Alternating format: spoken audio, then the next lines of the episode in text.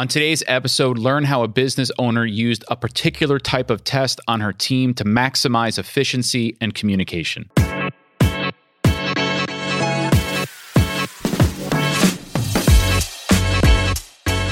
Welcome to the Field Famous Podcast, brought to you by Field Routes, a show that shines a light on the field service industry and the dedicated professionals that grind every day on their journey to success. I am your host, Doctor Christopher Fasano. Before we begin, I just want to remind you the best way to get new episodes of the Field Famous Podcast is to subscribe on Apple Podcasts, Spotify, or your favorite pod player. Wherever you find podcasts, you will find the Field Famous Podcast. The show is also available in video format. If, if you prefer to watch the videos, you can do so on YouTube. Best way to find the YouTube home is be field famous dot com. You can go there to find previous episodes and also the links to the uh, subscription pod players.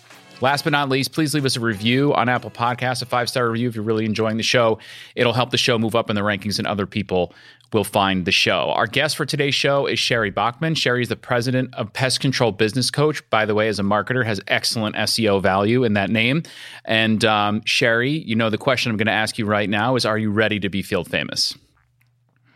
Absolutely. All right, here we go. So uh, appreciate you taking the time and coming on the show to talk to all of us. Again, the show, show is about journey. We like to learn from the journey of others who have done it and uh, done it well or done it not so well. And either way, we learn we learn either way. So I would like you please just to start by introducing yourself, what you do today, and then we can go back and figure out the road to which you got there.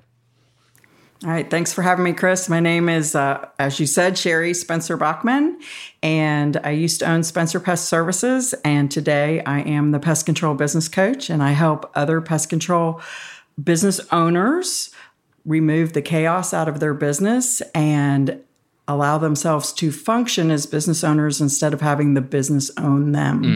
Mm. That's a great line right there. That's a very good line because that happens, right? That happens all too yes, much. It does. So, too um, much. I this is the, always the the question, right? Why pest? How pest? Um, I ask this of people, whether it's lawn or something like this. I always want to know: is it familial? You know, is it in the family or something like that? Tell me your pest story and how how how you began that journey.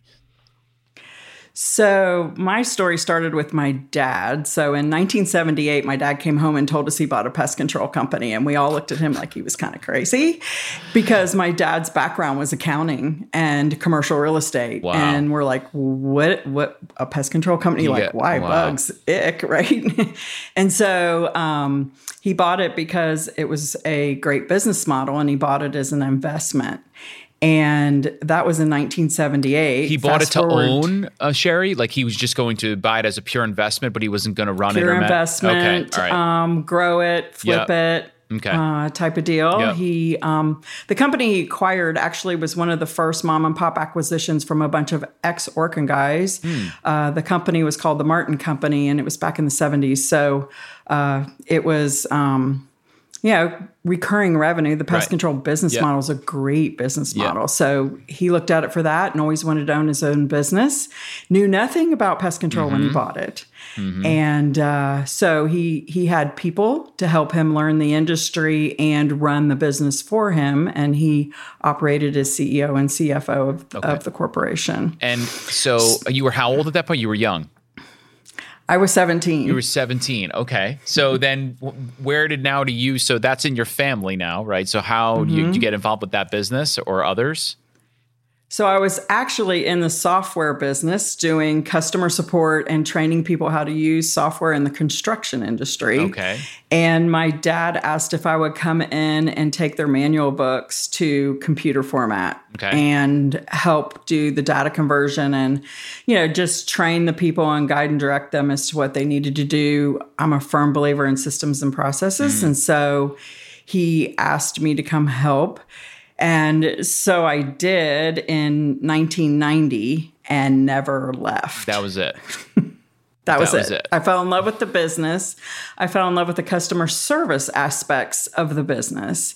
And I fell in love with the people we employed and how we could make an impact on their lives by bettering their journey and their, you know, uh, learning and mm-hmm. their income and benefits mm-hmm. and teach them and improve them.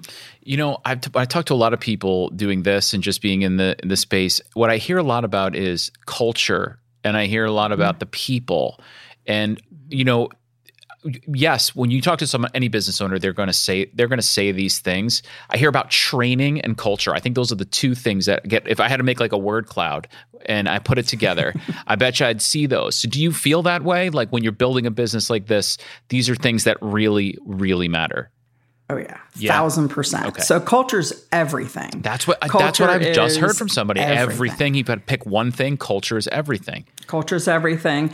And when I took over the The, so when I went to work for my dad and stayed, we had five locations, and um, I became branch, like I went in as C S R and then moved to sales and then went in as a branch manager and eventually took over the Florida district and then took over as president of the whole company. And when I did, I had offices that I really enjoyed going to, and we had a lot mm. of fun and we accomplished a lot. And then I had offices that I hate to admit, I called my redheaded stepchildren because they just had a different being feel. The mother of two redheads. you, you know, can but, say that. Uh, That's funny. I can say that, you but say it. It was kind of like, mm. why don't I like going to those offices? I could never figure out why until I learned about culture.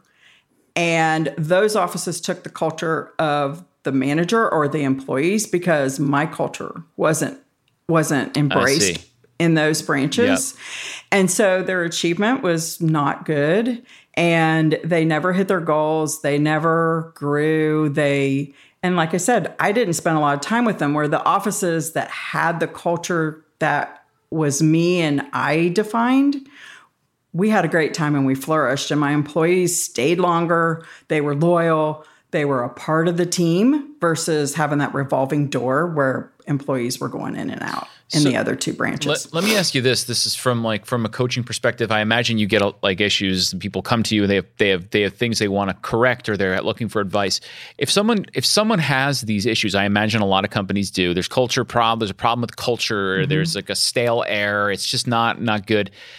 Is it a difficult fix? In other words, because it, it involves your people. Sometimes it could involve possibly terminating some people. Sometimes it can involve mm-hmm. making changes. So a lot, and that those types of changes are the ones in business that get resisted a lot. Not a lot of managers or people mm-hmm. want to do that, right? Do you mm-hmm. find this is a difficult fix, or it's just more of a willingness to actually do it? If that if, if that makes sense. Think, well, definitely a willingness to do it, um, and.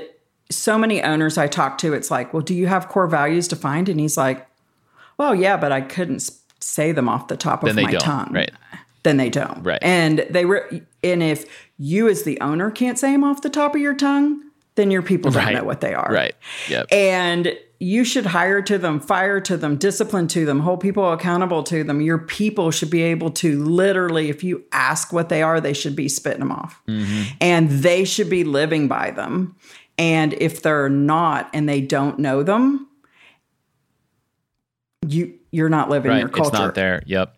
It's not there. And then the other thing is, is when somebody doesn't match your core values or is not living them, you have to be willing to mm-hmm. make those tough decisions mm-hmm. to trade that employee to another team, right? Mm-hmm. They need to, they need to go find a job elsewhere. You mm-hmm. need to help them find employment elsewhere because the rest of your team is watching you. And if you're not living your culture, then they don't have respect for the culture. Yeah. Either. It's like, it's like parenting. You have to, you have to follow through. Like you can't, if you have, mm-hmm. if you're going to have a set of rules or guidelines, once you start mm-hmm. letting things slide with someone, you run, it gets, it can go run amok. You have to, and it's accountability always, right? You got to be holding one hundred percent. And it's very difficult. I, I, being a manager, I understand now. I understand how that works. It's one of the most difficult things you can do. Mm-hmm. Um, but in the end, it's important on a lot of levels. And I'm learning it too in my own life, just because you're trying to build a team and you're trying to build, and they have to look at you and know what it's being consistent, what you're saying to me, you're saying to Bob, you're saying to Sue, everybody's getting the mm-hmm. same thing, right? So that, that obviously very much so matters. Um, Um, so this, so that word cloud would hold then. Definitely mm-hmm. culture Absolutely. and, and training. Uh, and I guess that goes along with culture, reinvesting in your people, making sure they're having mm-hmm. a good longevity, that you believe in that as well, I imagine, as a tenant. Oh, a hundred percent. Because if you're not taking, like everybody's like, well, I don't have time to train. We're so busy. We don't have to. And it's like, right. you don't Which have time people not say a lot. to train. Yes. Yep. You're right. You don't, I mean, you really don't have time not to train. So if you invest in your people today, and yes, it's going to take your time, and time's something we can't get more of, right? But if we take the time today, they're going to be better tomorrow, and we're not going to be replacing. Right. So the cost of hiring is so expensive, and today it's so hard to find people. It's hard. It's one of the big, big, biggest complaints in scale that I'm hearing, right? one hundred percent. Yeah. Yeah. It's it's one of those things that everybody's struggling with across the board, across the country. Mm-hmm. And so if we're not taking the time to train and to identify that this isn't a good fit, they're not a good culture fit, they're not capable of learning the training, let's quit trying to work with them because we were hoping and we're desperate. Let's pull the trigger and, and go to the next person. And sometimes it's taking two, three hires before we get a really mm-hmm. good person on mm-hmm. board. So will you take me through the growth of the company a bit? Just just curious to know like how uh, how it ebbed and flowed um, and and what that looked like. Did you did you go through rapid periods or was it fairly sustained? And um, just tell me a little bit about that and some of the growing pains there in, in growing a business, because as we all know, it's, you know, you all of a sudden you're growing and then you're scaling and then new problems come and they rise. So tell me, oh, yeah. you're a systems person, so that you recognize this first and foremost, how to build a support and scale. So it'd be mm-hmm. good to get your take on that growth. Yeah, so lots of lessons learned there and um, lots of mistakes made. Mm-hmm. I remember having a conversation with my dad one time saying, gee, Dad, if I'd known I was coming to work for you, I'd have gone and worked for one of the big guys so I could learn the business and learn the industry and kind of not feel like I'm reinventing the wheel yeah. all the time. Or is this decision really going to impact the business or not? And Then you fail, then you and fail. Out of that failure comes get, a lesson. Yep. And then it's like, well, that didn't work. Let's let's try this. And I will say it wasn't until I really started getting involved in the industry and involved in like state um, associations and M P M A and attending things and meeting people and asking questions that I felt like I was finally getting it. You know, um, there were so many people in this industry that said, come visit. Like, I remember the first person, one of the first people I met was Harvey Massey. Mm. And wow. um, it was at a Good to Great conference that Bear put, I think it was Bear that put it on back like in the nineties and, or early two thousands. And, and he's like, just come visit. Sherry, just come visit. And I'm like, what? I can come visit Massey? Really? And uh, so I spent two days over there with some great members of their team. And they taught me things that I used in my business up till the day I sold. And I teach to my clients today because they were so valuable. That, I mean, so in, in the in the growth lessons, um, tell me a little bit about like systems and those sorts of things. So you wanted to get it, you started it from the beginning, I imagine. And did you need to alter that as you started to hit a, a period of growth? There's the, in other words, do you think about it like in a formula way? Once you hit certain revenue or once you hit certain customer number, it should trigger certain things, or what what are people what should people be looking at, if you will, as to know when they should probably kick in the next level of process and scale? So I think you have to, I, I don't, I never was able to really tie it to a number as much as, so I am a change person, love change, love to implement, implement two things. Used to scare the daylights out of my team because it's like, oh no, she went to another no. conference. What's she yeah, gonna what is she going to do? Yeah. And she's going to want all this done. And I'd walk in and go, guess what? We're doing this and I want it done by next week. And they'd look at me like, are you crazy? And and I didn't know how to make it happen. I just knew what I wanted done. Right. And, and I fortunately had some great people who could mm-hmm. make it happen or ask questions, and we'd finally get to the process. So we had some implementation failures initially, but what I learned was what got you to today isn't going to get you to tomorrow. So yep. what got you here isn't going to get you there. Just because what you're doing's working doesn't mean it's going to work if you have twice the number of employees, twice the number of techs, twice the number of C S Rs, twice the number of salespeople. Um, and so to constantly be looking at processes, especially in quarter four and quarter one, when we're slower, it's like, okay, let's keep track of what didn't work while we were super busy. Like, did we fail to hire soon enough? Were we not watching numbers? Were we, you know, did the process for scheduling not work? What is it that didn't, that was cumbersome mm-hmm. or created headaches that didn't work this past season? And let's just keep a list, because mm-hmm. fixing some stuff during chaos, you can. Right. But some stuff to really think it through right, and get it right, right yep. takes additional. So it's like, all right, now let's look at this list come October and let's put a plan together as to what projects we're going to, you know, why is this an issue? What is, is it really a bigger issue? And are there a few things related? And then, and who's the best to create this solution? And let's work on these things so that next year we won't repeat the right. same problems. Exactly. That's the key. That's what, that's what you don't like in failure. You just, it's okay. You just don't want to do it again okay. and again, no. which is why you want to look at it and use it to go forward. You're, it's interesting. You said that you're, you're the type of person that likes change, that mm-hmm. likes to come back and say, we're going to do this. Not, not most people, I might argue, are like that. They don't like change. In fact, they might realize it could be good for them, mm-hmm. but they're hesitant to change because when you change, there's uncertainty and things are working possibly. I'm I'm curious mm-hmm. how you got to that to that state of uh, let's do it and and how you mitigate the mm-hmm. risk involved in getting there. And is it just your personality or do you have a process as to which when you know it's just there's no hesitation?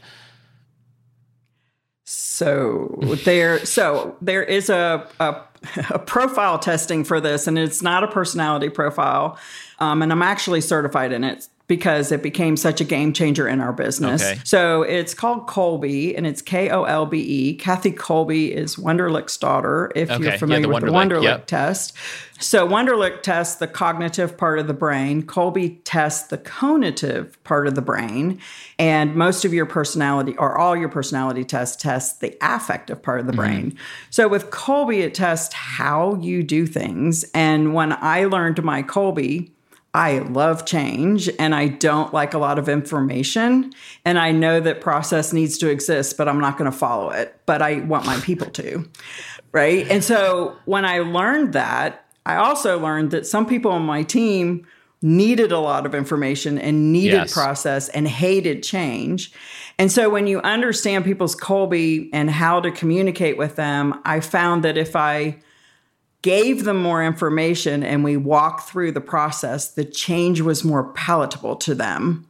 I um, see. And so we could, and we also, those people you, that don't like change, you don't put them in a brainstorming session, man. They break out in hives and they, mm-hmm. because they're trying to figure out how to do stuff. Mm-hmm. And it's like, oh, we haven't even decided to do it yet. And that's incomprehensible to them.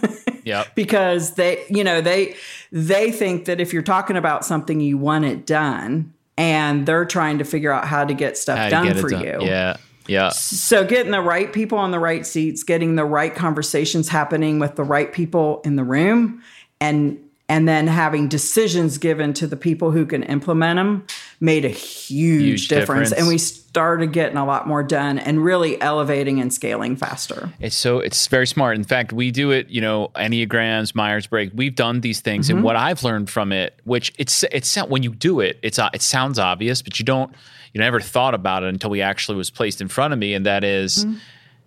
how you present or how you are, like I can say, I can, I can say, I know what I want to say. And I have three different people in the room. Every single one of them is going to receive it in a different way, even mm-hmm. though it's going to mean the yeah. same thing.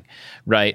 But if I know exactly or exactly, if I know, it's not exact, I guess it's a science, these tests. If I know that mm-hmm. Sherry's going to respond this way, more likely to respond this way, or she would prefer that, you can approach it in a different way. You can makes the, it makes it more palatable. It makes it a little bit more. Mm-hmm. You, so it has, as a, as a leader, someone with a team, it really makes a difference because you can, you can, oh, you know, how you absolutely. Approach it. It's, it, but you don't think about that. So it's, it's very, very cool to hear to say that you use that with, with effectiveness.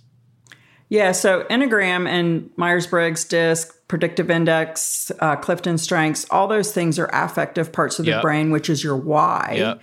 where Kolbe is the only test for the how. That's cool. So when you put those, those together, together yeah, yeah. you really can communicate with your people. Mm. And we can we all only receive information one way. Mm. And so when you are not giving enough information, like I don't like a lot of information. So I tend to give people like short bulletized mm-hmm. comments. Which can cause and anxiety like, to okay, people. We, oh, yeah. You know? Because if they need a lot of information, right. I just They're, like yep. left them like hanging. Like, what am right? I doing? Yeah, right. Yep. Yep. Yeah. Yeah. So when I know that, and I know they need a lot of information, I'm going to make sure I give them tons, because I can give it anyway, but I can only receive it mm-hmm. one way. I got it. Okay. Very smart. So I, I do Kolbe all my coaching clients for that reason, to make sure that we're communicating the way my clients receive the information, because it was such a game changer in our business. And what I'm finding with coaching clients is it's caused them to fi- to figure out that they have great culture fit employees who are underperforming, not because mm. they can't do the job, but because they're sitting on the wrong seat, because it's not yeah. natural for them to be doing some of the things that's, that's really part of their job responsibility. That's very, very cool. So they just move them to a different seat, and they they, oh. they start performing well, and it works out great. See that? That's that's that's really that's really great. Wow. See, that was just a benign question, and it turned into such a such a cool thing. There you go. That's how this goes. Um, you mentioned um, doing the looking at like slow times is a time where you can look and do some things. So I want to ask you about mm-hmm. that and your experience in slow time. There, there, there every element there's depending on where you are, there are different elements of slow, right? But for the most part, in mm-hmm. the business, in this business, and even you know in lawn, there are there there are shoulders, if you will. You're going to have this burst mm-hmm. of time, and then it comes down, and those times obviously become challenging to a business because of cash flow concerns, and then you have retention, as sure. we talked about, so those things. So I'm I'm curious, do you is this something you field in your in your a lot from from in coaching? Like how do I how do I minimize shoulders? Uh, how do I ma- how do I keep people here? How do I maximize revenue in slow times? So I'm just wondering, in your experience, have you come across things that you've seen to be truly effective in that regard? I know it will vary, but just just some mm-hmm. things you've learned to handle those those times. Well, our business model, the more recurring re- revenue you sell, which is the name of the game. Correct. Recurring revenue is the name of the game. Flattens it out. The more recurring revenue you sell, the more that you help prevent that, right? Yep. But for some reason, in you know, depending on the part of the country you're in, obviously in Florida, they're busy all year Correct. long, but in areas that have winter, we tend to slow down mm-hmm. from a call volume. Yep. And it seems like those ongoing phone calls that come during season uh, and having the proper staff to do it, and staff gets burnt out, and people want to take vacations with their family in the summer, and we're busy. And so all those different things happen. Where in the winter, it, it's like kids are in school, people yep. aren't taking vacations, the phones aren't ringing as much. We have a little more time to think and focus than we do when we're at full speed ahead um, in our busy season of selling.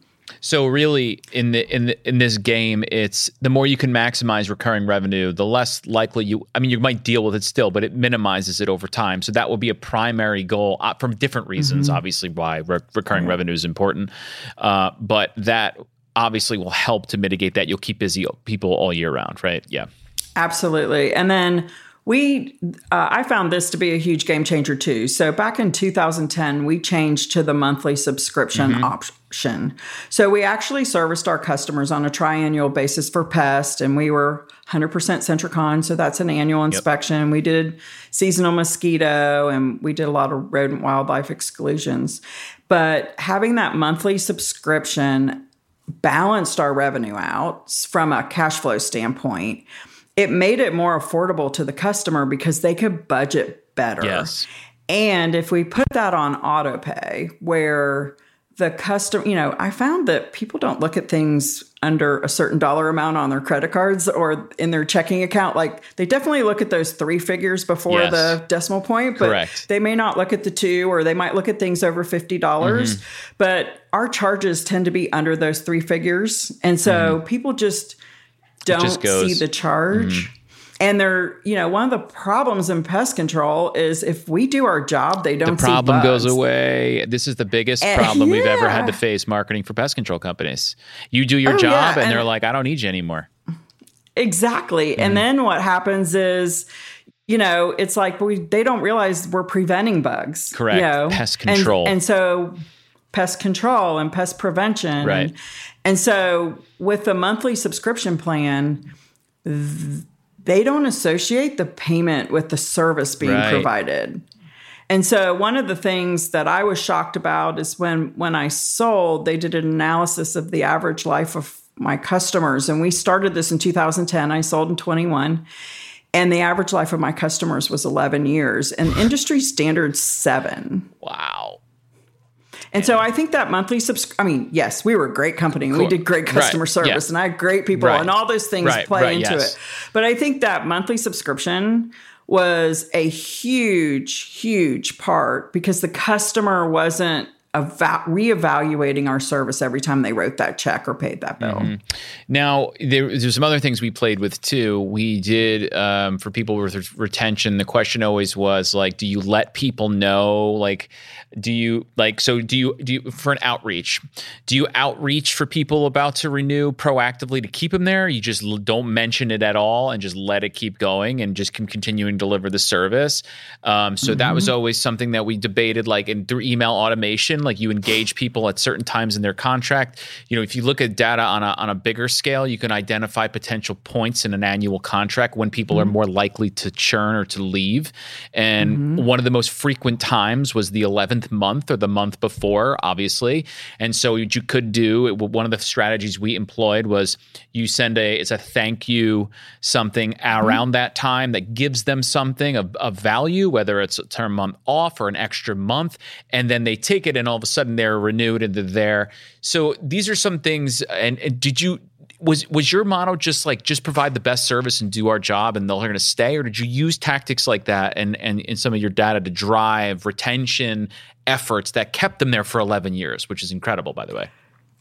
So I found the just customers paying monthly and not thinking about when their is the best, was the best. Agreements exp- expired. They didn't even think about it, right? Yeah, yeah. We, we were something they shouldn't have to think about. We did the service. We guaranteed the service. If they had a problem, we were immediately out there.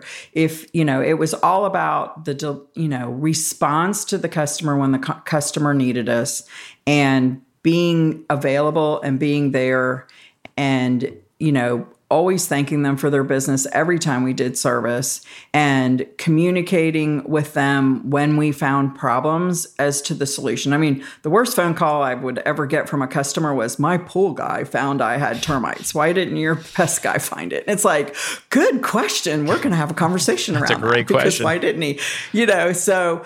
Um, but teaching them to communicate and, and hiring the smile and teaching pest control yep. and, and getting great people to, who really fit our culture and loved working for us. And they wanted us to exceed. They were a part of something. Um, and we shared the numbers with them. Like, we were very transparent. We shared everything.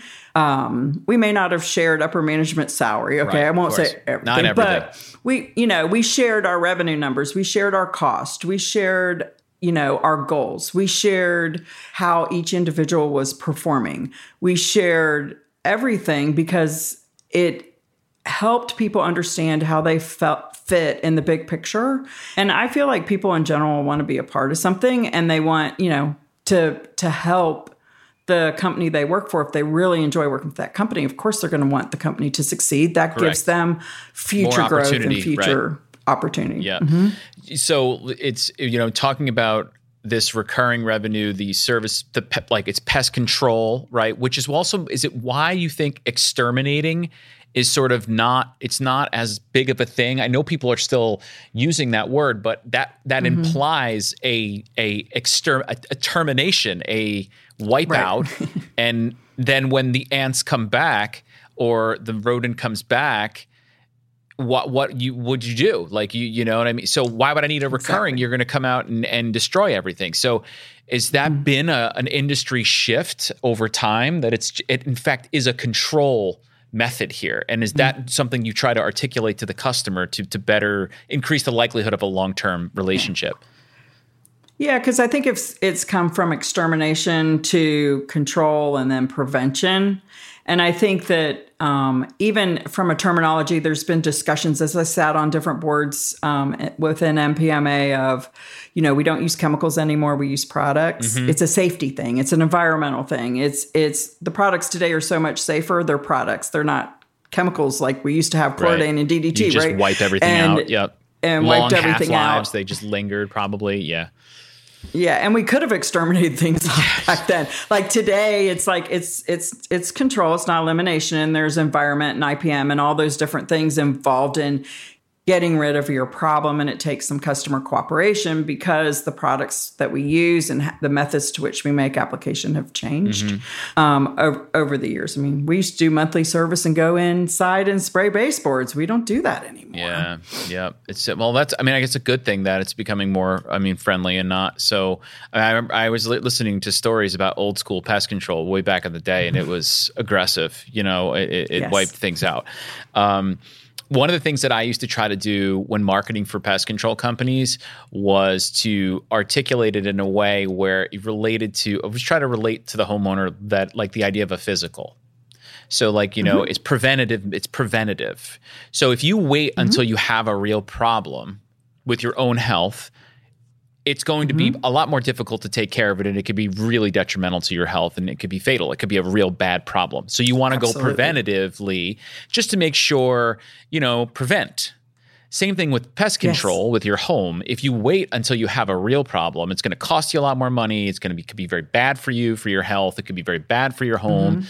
So you might as well treat it like a preventative measure. So we used to try to wrap these, do these campaigns. I remember we had a successful campaign where we did that, like get a, get a physical for your house. You get a physical for yourself. Why not get a physical for your house and have that preventative right. medicine? So like we sort of, that was, if we could shift the mind of mindset of the homeowner to think about it that way, you could have more uh, success in that regard. So it's a very, that problem was always key. I always remember like we did our job and then they don't want us anymore.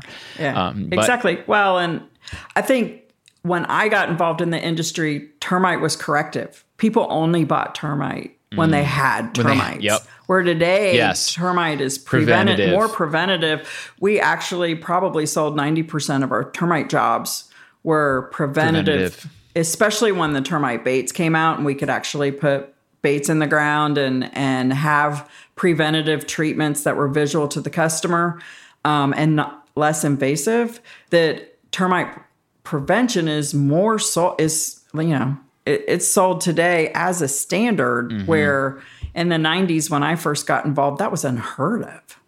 And, but I'm just, I'm curious of the, the sale, the sale tactic in that regard. Do you have to have some sort of, is it just the value, is it the value proposition of what, what this, what it can prevent? In other words, like you don't want this mm-hmm. to happen, or do you, are you, are you leveraging any data to, to suggest that in this area it's high in termite, or like it's a possibility mm-hmm. your house is old, like you're just trying to find a way in and then articulate the value and what would happen if kind of thing?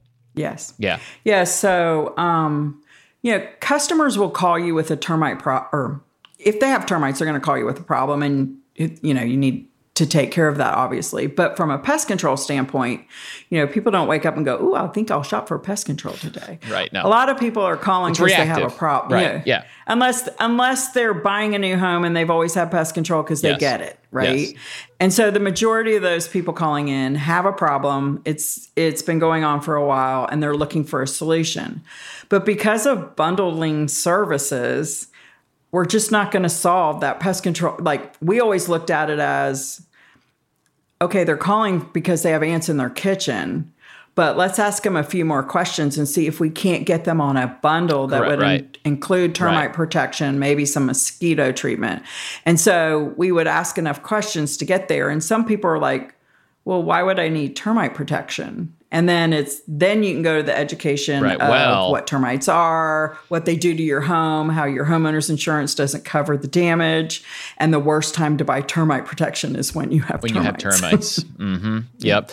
Um, clearly, you're incredibly knowledgeable in the space. You've been there, you've done it. Now you're helping other other pest control companies. So, what, what, before we close, I want to ask you it, how someone could, you know, work with you if they have these questions that I'm asking you right now or specific mm-hmm. examples. Tell us a little bit about that and where they can they can go to to find you in the services. Sure. So um, with my coaching business, I customize my calls with my customers. So I found that a lot of business owners have issues and they don't have somebody to bounce those ideas off of or to talk it through or to just have a sounding board. And so We always address, I always address my clients' issues first because they're not going to learn something if they have an issue they need resolved mm. that has nothing to do with that issue, right? And so I have a program I try to walk them through, and I do always start with culture. Yep, there you go. and um, but if a lot of other things are going on, we need to address that. And so I work with my clients one-on-one. I work with the owners. I work with managed leadership teams. I have worked with office managers and service managers and C S Rs eventually. So, so I have some companies I've worked with for four years now, and I'm now working with other levels of management as they've grown to yeah. help them become, you know, better in their position. And then um, I, I meet with them weekly one-on-one with Zoom. And as a part of my coaching, I share intellectual property. So I share, you know, the stuff that I've created over the years for ah, systems and cool. processes. And that way they can customize it. It's started, it's like eighty percent correct, and they can customize it to their own um, things.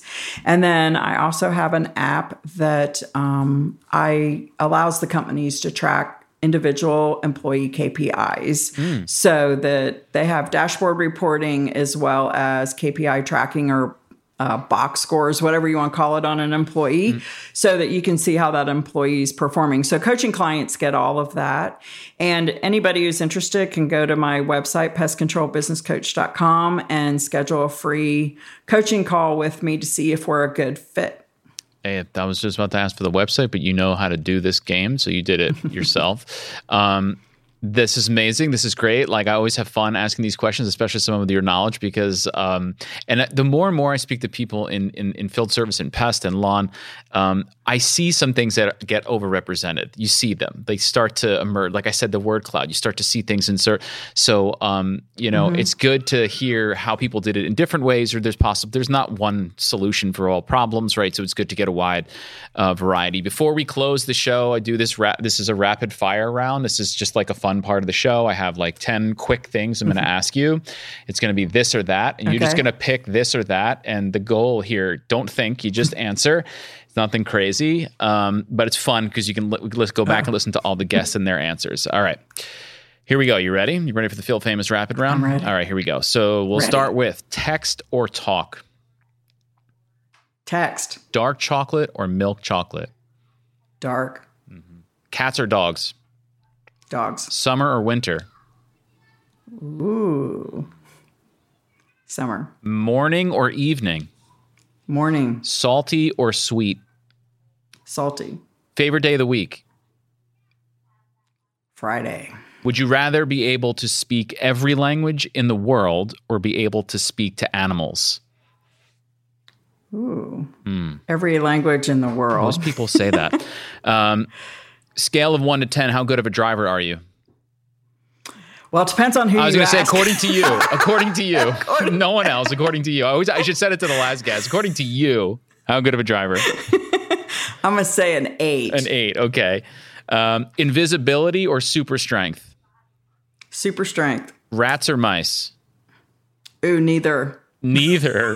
Get them out. Biggest fear. That's my biggest fear. Really? Rats and Is it mice. Really? I've rodents. Uh, in rodents. Previous life in grad school, I worked with rodents, and um, I prefer to work with the rats. They were more calm. Mice would bite so fast. It was terrible. Sorry, digress. Yeah. All right, bees or wasps? It was thirty percent of my business, and I didn't like them, so just saying. Bees or wasps? Bees. If you were really hungry, would you eat a bug? No. And is the Field Famous Podcast the best podcast you've ever appeared on? Absolutely. Yeah. Well, at least we'll, I always say we'll keep it here. I promise. No one, no one will hear it outside of here, um, except for the other thousands that are listening. Um, Sherry, you thank go. you. I really appreciate it. I know you're busy Thanks, and, and, and it takes, you know, time out of your day to do this, but uh, hopefully your journey will inspire others to learn, grow, and instill a hell of a culture in their business, because apparently, and this is what everyone says, it's a big, big driver of success. So I appreciate you, and thank you it for is, the time. Definitely.